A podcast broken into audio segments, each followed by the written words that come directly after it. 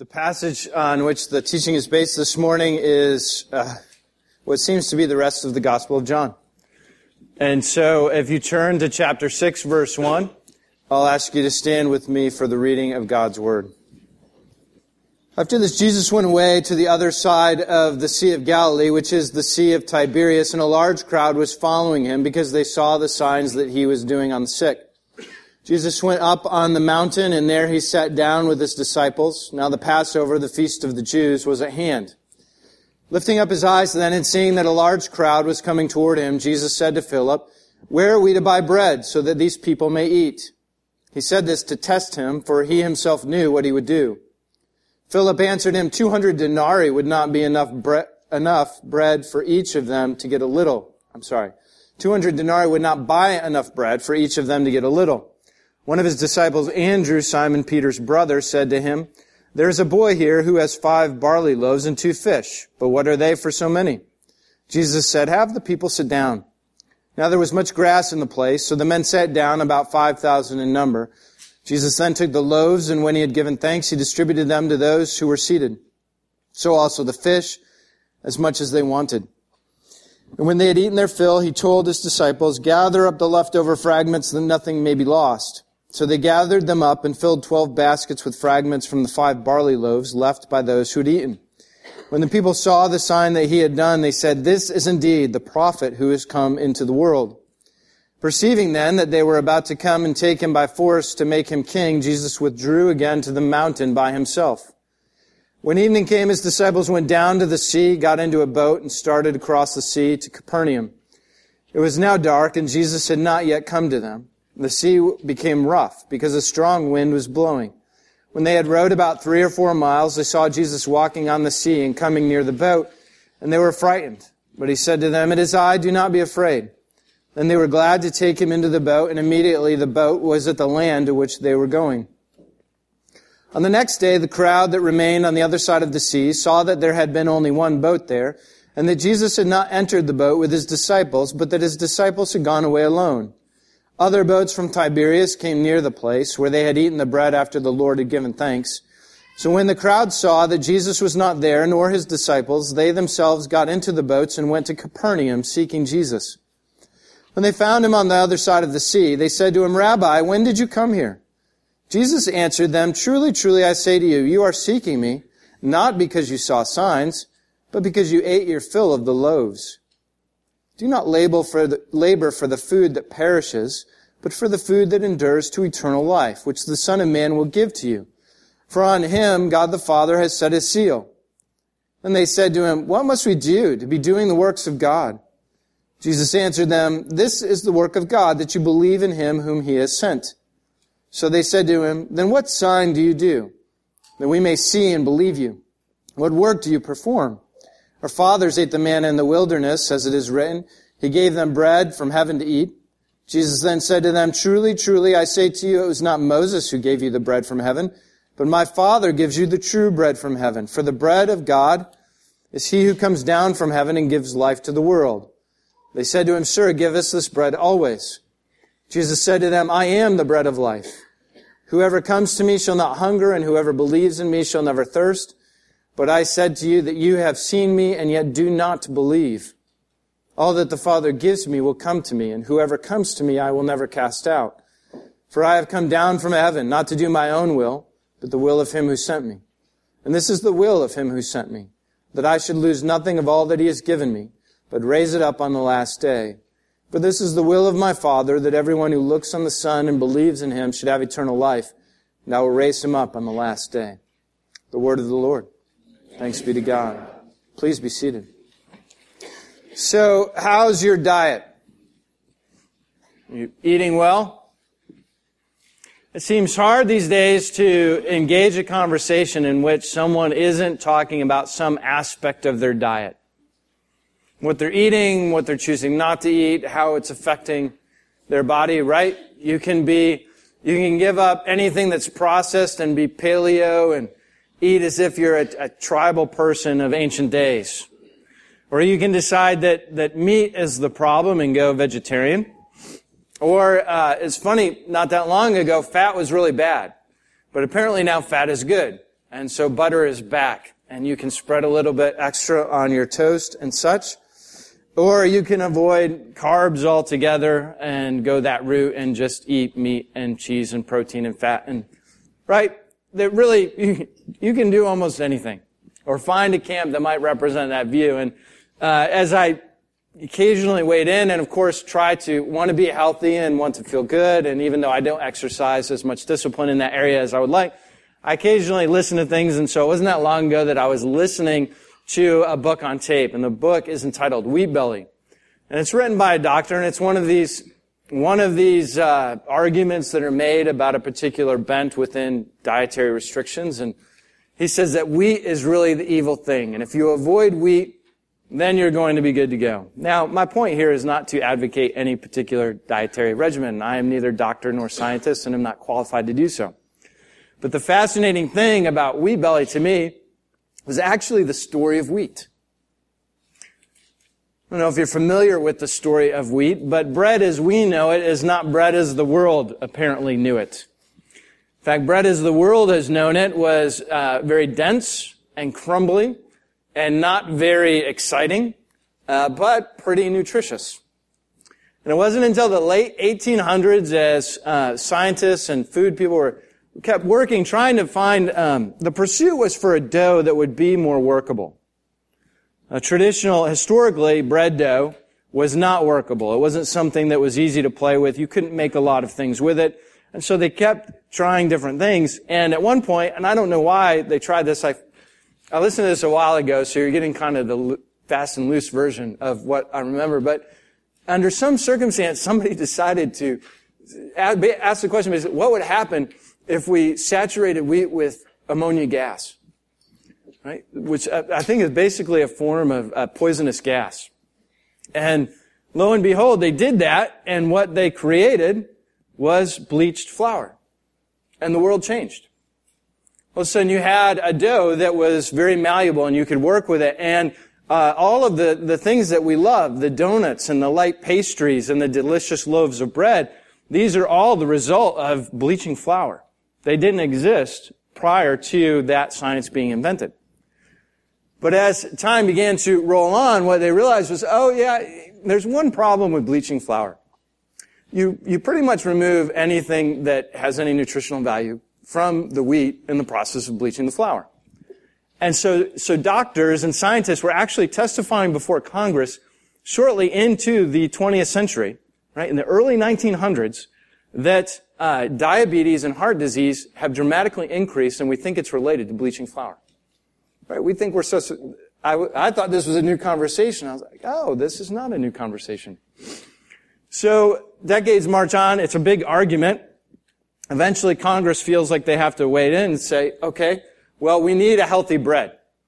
Uh, we're talking about kids not getting the nutrition they need. We're talking about health effects. And so, so what they do, they don't say, let's go back and reappropriate bread as we used to know it. They said, we just need to come up with a loaf of bread that has all the things we've taken out.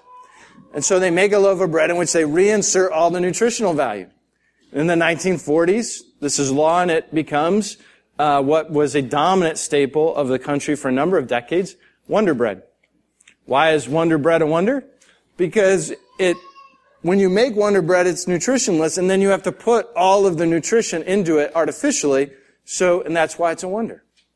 But you fast forward a little bit, you think things are going okay. It's in the 60s and 70s that uh, science again moves forward, and we begin to genetically modify wheat. Again, trying to make these these more pliable doughs that can do different things and make exciting creations. And we do that, and uh, in the 70s and 80s and up until now, basically diabetes and heart disease have risen significantly, and you have all the discussions about gluten and gluten-related illnesses and how it's affecting the body. And at this point, we, uh, we've gone so far that we don't even actually really have the wheat strands that most of the history of the world consumed. They're gone. We uh, rely now almost exclusively on genetically modified uh, forms of wheat and now your average slice of wheat bread, right? Not white bread, but wheat bread, uh, raises your blood sugar uh, more than a, a Snickers bar. I found all this pretty pretty fascinating, interesting. What's really interesting to me is culturally, what does it tell us about a pe- tell us about ourselves as a people? That we would willingly follow our appetites and our desires and what tastes good to create something that ultimately is not only nutritionless, but is actually bad for us. Isn't that fascinating? That that's what we've effectively done with wheat and bread. And now we're in debating all these kinds of crises, these different forms of health problems as a result of having do, done this, rather than actually perhaps pause and say, well, what really is healthy bread? And maybe we should maintain that or preserve that. And it's a, it's an interesting lens by which to look at John chapter 6 because it's the exact sort of thing going on in which the people are receiving Jesus, but they want to receive an image of Jesus rather than who Jesus really is. So they say, I, we want the Jesus of our appetites and desires, not really Jesus. And so they're willing to perhaps walk down a road in which they would choose a Jesus that doesn't actually offer the nutrition that Jesus is intended to offer. They don't want him as bread. They want simply what he has to offer as bread. And the question to you throughout the entire, our entire consideration of John chapter 6 is, do you really want Jesus? Or do you just want what Jesus does for you? Or what you perceive him to do for you? Well, how do we see this?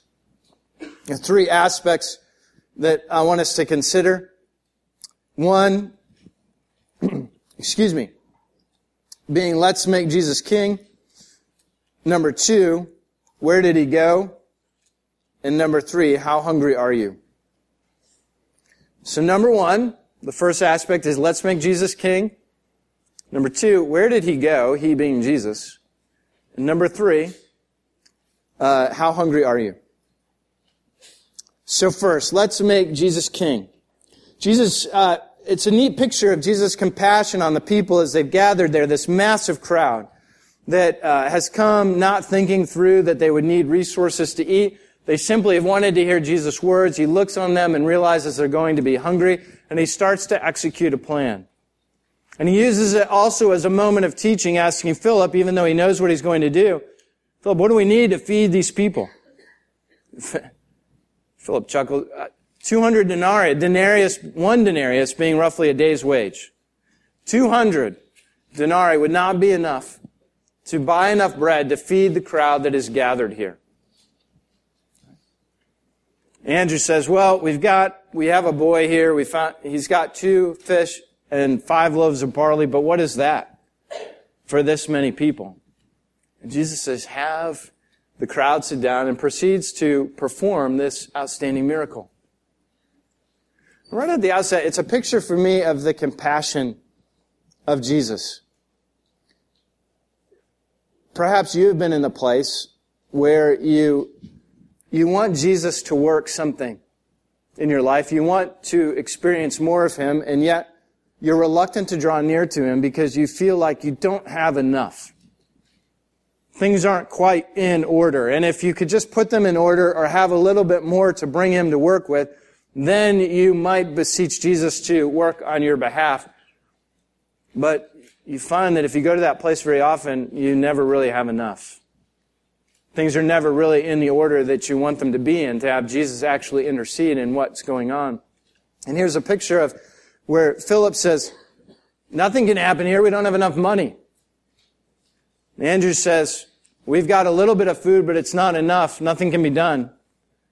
Jesus is delighted to take that very small amount, to multiply it, to glorify himself, but also to, to share himself with the people, to feed the people. And to me, it's an encouragement to remember that Jesus isn't waiting for me to have enough. He simply desires for you to bring that which you may have so that he might multiply it, so that he might be a blessing to you. And this is indeed what he'll do, of course, as the story proceeds. The people are delighted with what Jesus has done. Right? Great miracle.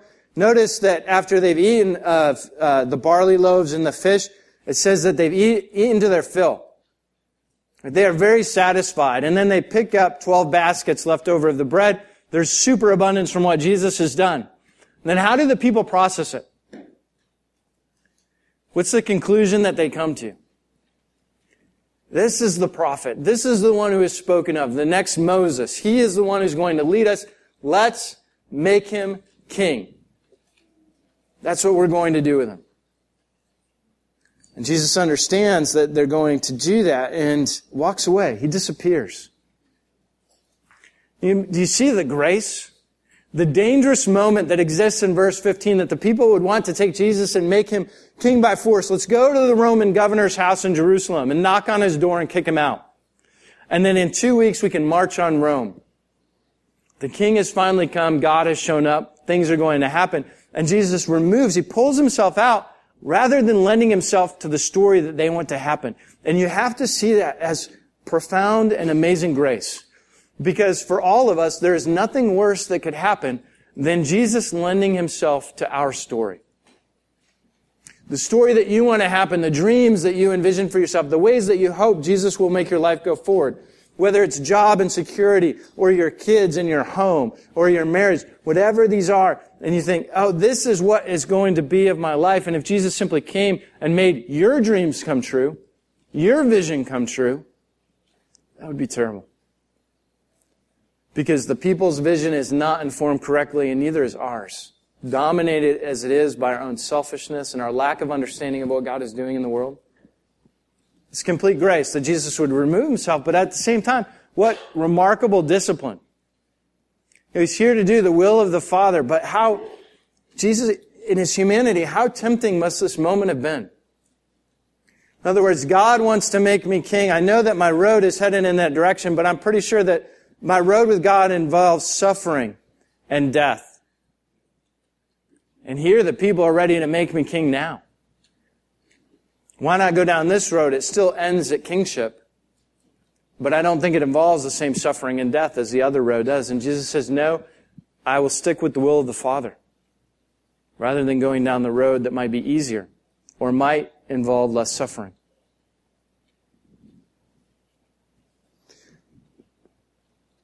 As he does so, he pre- creates a problem really for those who are wrestling with who he is as he's disappearing. And we'll unveil in verse 26, you know, why are the people continuing to seek him? Because they ate their fill. Right? They, they aren't really following simply for the signs that he's done, miraculous as they are, nor are they following simply for the fact that they think he is the prophet that has been prophesied to come. That he is. But they're following because, hey, who wouldn't want a king who manufactures food? You never have to work again. Your bellies are filled. That would be an ideal king. And Jesus reveals to them in verse 26, this is the reason that you have followed after me. You are driven by your appetites. You prefer an image of who I am to who I really am. Do you see the tension that's created here? that the people think that they know who Jesus is. And so they have in their minds an image that's formulated of who he should be and what he should do. And it's that that they're linking to. It's that that they're gravitating to. And Jesus is going to disappear and cause this image to crumble, but it, it reminds us of how dangerous it is to, to link to, to attach to any image that isn't going to satisfy. There was a, an essay that was kind of sad uh, it came out a couple of weeks ago. It was an interview with Billy Joel, who's been kind of off the radar for a while. One of the most successful musicians in recent history, but someone who has been absent. And um, the uh, the essayist opens it this way, writing, "Billy Joel has led the kind of life only a fool would hope for." No realist would ever dream of attaining the level of success he has achieved. He has sold more than 100 million records which is more than any solo artist except Garth Brooks and Elvis Presley. He has dated supermodels and he married one of them.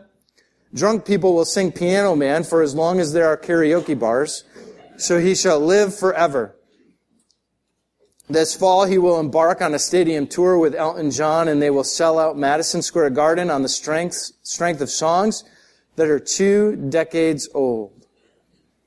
In three decades, 33 hits in the top 40, six Grammy Awards. It's hard to describe someone more at the pinnacle of success of pop music than Billy Joel.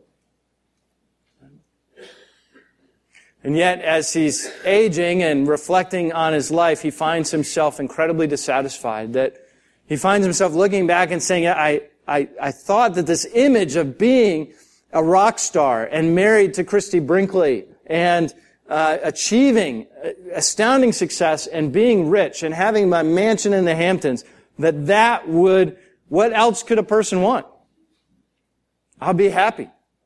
I'll be successful. And now, as he looks back on his life, he says there's one song that he's written that particularly captures his, where he's at and how he looks at his life. And it's one of his more obscure songs entitled Where's the Orchestra, which talks about being, it uses a, the idea of a theater as a metaphor for loneliness. In other words, as if somebody is watching something go on in a theater but feels very much removed from it. Right? Have you ever felt that way going through life that you're kind of watching things go on but you feel detached?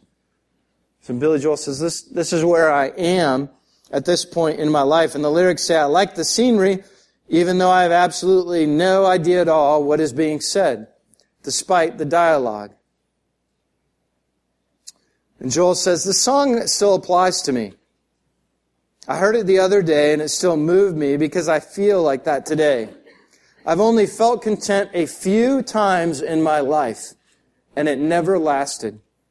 I'm very discontented right now. There are situations in my life that didn't pan out. I'm like most other human beings. I try and fail.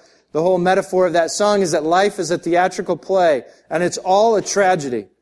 And even though you can enjoy the comedic, ironic elements of what you're experiencing, life will always come up and whap you on the head. Right? You expect to hear that coming out, out of the words of someone who's, who's really had kind of a hard road, who has reason to despair for some reason. And here's someone who has everything that the world, in terms of power and prestige, might have to offer. And he says, you know what? It's all a tragedy. That's what the story of life is. And sooner or later, it's just going to whap you on the head. It's a despairing voice. Despairing out of. I made the mistake of attaching to an image and assuming that that image of wealth and power and success would deliver to him what he expected it to. Now the point of that analogy is yes, we do the same thing all the time. But what this passage is about, even more importantly, is about attaching to an image of Jesus saying, yes, I like the guy who feeds me, who fills my belly. I want to make him king. When that's really not what Jesus is here to do. He's not simply here to feed your belly. He's not simply here to meet your appetites. And so how dangerous it is when we enter into a relationship with an image rather than with Jesus himself and are content to, to eat the bread that he manufactures in a miracle rather than to eat him, who is the bread of life. And if you don't understand that distinction, then you need to wrestle with the question, do I really know him? Do I really know Jesus in a way that I would feast on him as the bread of life? Our second point is where did he go? And theologians, some wrestle with this little passage about Jesus walking on the water. They feel like it's inserted at a very inappropriate time. Because you've got the miracle of, of the loaves and the fish, and then you've got the teaching that explains where Jesus wants to go based on that miracle. And in the middle, you've got this weird little story of him walking on the water. And they think, oh, somebody later accidentally inserted this, or it was part of the tradition and it got carried over. I think it's essential that it's there, and a number of commentators realize that, that it's important for this reason. The people are ready to make Jesus king. It's a triumphant moment, but they misunderstand who Jesus is. They, they, they're worshiping an image of him rather than him, and so he withdraws. So that image has opportunity to collapse. And can you imagine the disciples? What a great moment.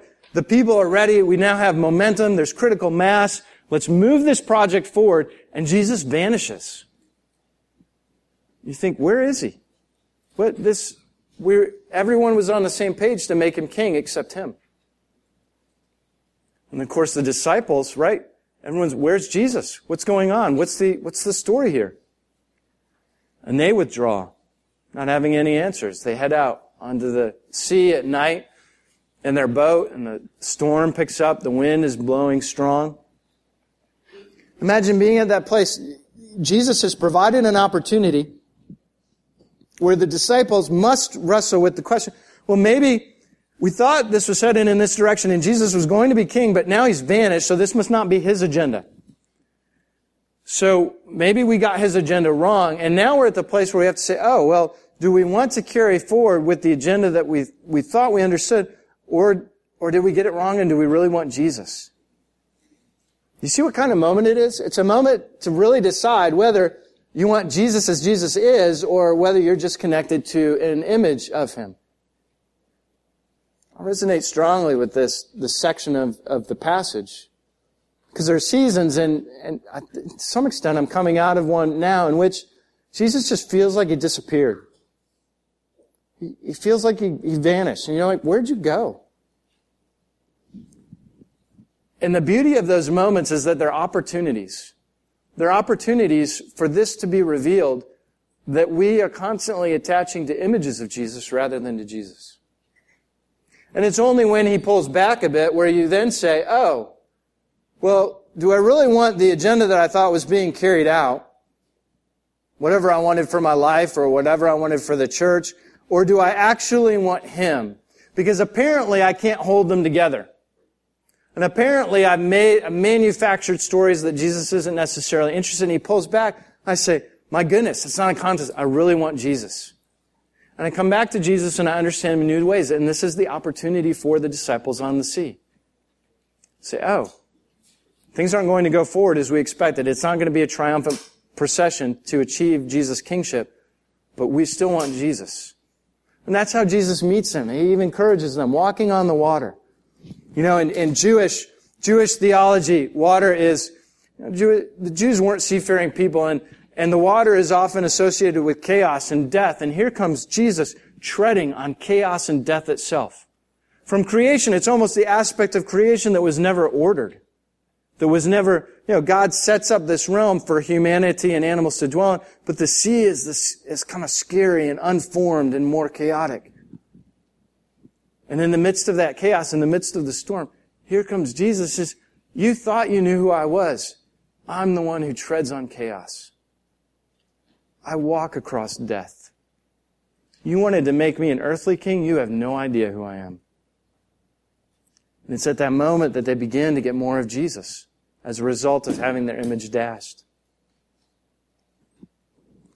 Jesus works this continually beautiful revelation of himself as they work through that. And he comes back to the people and he's going to do the same thing for the people.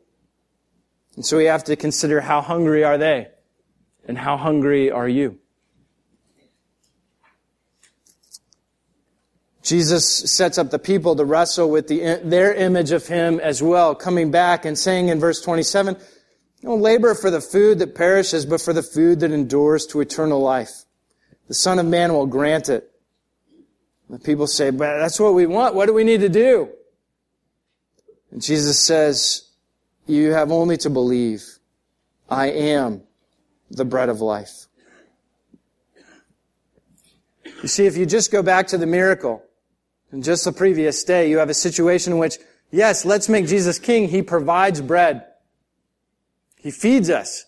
And a day later says, Jesus, no, you don't understand. When I'm king, I am bread. I don't provide it. I'm not just giving you something to feed your belly. I'm giving you me, and only by virtue of feeding on me will you actually be filled up. And so it's with this that the people must wrestle, that he is indeed the bread of life. And yet notice in verse 36 that Jesus says to them, You've seen me. You've seen these miraculous works and yet you do not believe. Now let's, let's be clear. Who are we talking about? The crowds that are following Jesus, who have seen his miraculous works, who have said he is the prophet who was to come, who want to make him king. In other words, they've recognized him in part correctly. They're all for him. They want to promote him. And Jesus says to them, you haven't believed. You don't really understand who I am. If you did, you wouldn't be satisfied with the loaves and fish. You would know that you need to feed on me. And that's the question for us this morning. In what ways are we satisfied with the loaves and fish? In what ways are you satisfied with the ways in which Jesus, you feel like Jesus is doing something in your life, solving some problem for you, and you say, yes, glory be to God, thanks be to Him, let's keep moving, I want to see my story unfold. Do you dare to pray, Jesus, I think I've really been worshiping an image of you rather than you. And I'd rather have you than simply what you do in my life. Now know what's going to happen if you pray that prayer. You're going to find yourself alone on the Sea of Galilee. Right? Because Jesus is going to have to withdraw to a certain extent. Something's going to have to happen that your image that you've attached to of him is going to be destroyed. And as a result then, he can come to you and say, it's I, don't be afraid. And in that, there's such opportunity for intimacy, but not only intimacy to be fed, to be given food that does not perish, to be given food that grants eternal life. How sad that we often conceive of eternal life as something that happens in the future. In the conception of the Gospels, eternal life or abundant life, they go hand in hand as something that begins when one comes to believe in Jesus. And we think, oh, life just goes on as it is until we die or Jesus comes back. No. Life begins when you come to believe in Jesus. And if you haven't tasted the sweetness of life being fed by the bread of life, then it's time to pray. It's time to examine your heart and say, in what ways have I worshiped an image of Jesus rather than really pursuing the bread of life? So come to the table this morning rejoicing because Jesus offers you himself. Right? What glory.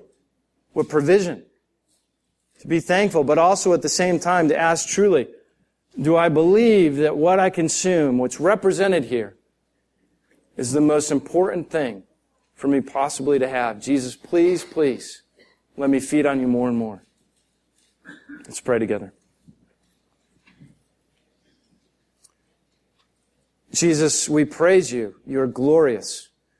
And we thank you that you love us so much that you would not play to the stories and drums and tunes that we would have you dance to, but instead you are willing to allow us to have moments on the sea in which you would draw us unto yourselves and allow us to have more of you. For that abundant grace and provision, we give you thanks and pray that you would feed us here at this table this morning. Feed us bread of life. And may we have more of you, that we might be more filled up and know more and more of what is the eternal and abundant life. We ask it in Christ's name. Amen.